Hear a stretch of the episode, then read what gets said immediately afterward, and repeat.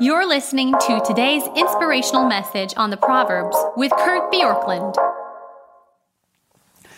Proverbs 17 is about God's refinement, but there's also, again, this use of abomination in this chapter, which has been used several times in Proverbs, speaking really about uh, what is offensive to God.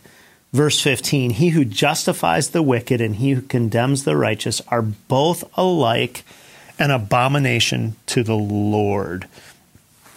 And then verse 26 To impose a fine on a righteous man is not good, nor to strike the noble for their uprightness.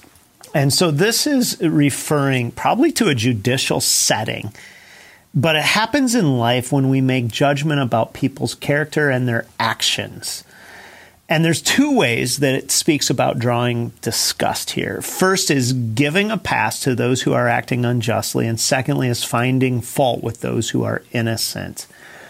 And the first is giving a pass to those who are acting unjustly. And this means we encourage sinful behavior, attitudes, and wrong beliefs. It means that we ignore sinful behavior attitudes and wrong beliefs or declare or pass judgment in favor of something in order to somehow gain an advantage, even though we know it isn't right.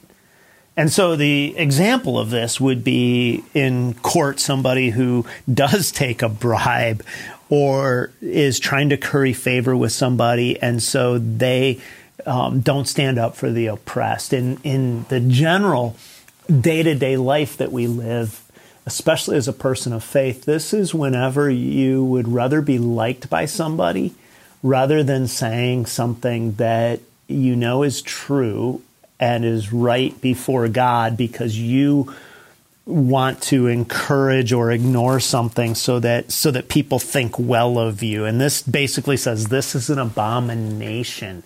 Now i'm not going to go into what those things might be but let me just ask you to think where do you especially people you have relationships with i'm not talking about just walking down the street and like correcting somebody for you know, not returning their shopping cart to the shopping cart stall or something like that. I'm I'm talking about you know a child in your life, a sibling, a, a spouse, uh, a good friend, a coworker, where something isn't right and you're turning a blind eye. According to Proverbs, this is an abomination to the Lord and not allowing God to refine you. And then, secondly, condemning the righteous, which is declaring or ruling against one who is truly innocent with the hope again of gaining a little something back. And, and this probably shows itself in our general day to day life with catty comments about people who are doing good. Do you, do you ever, have you ever had somebody around you just say about somebody else, oh, they're a do gooder?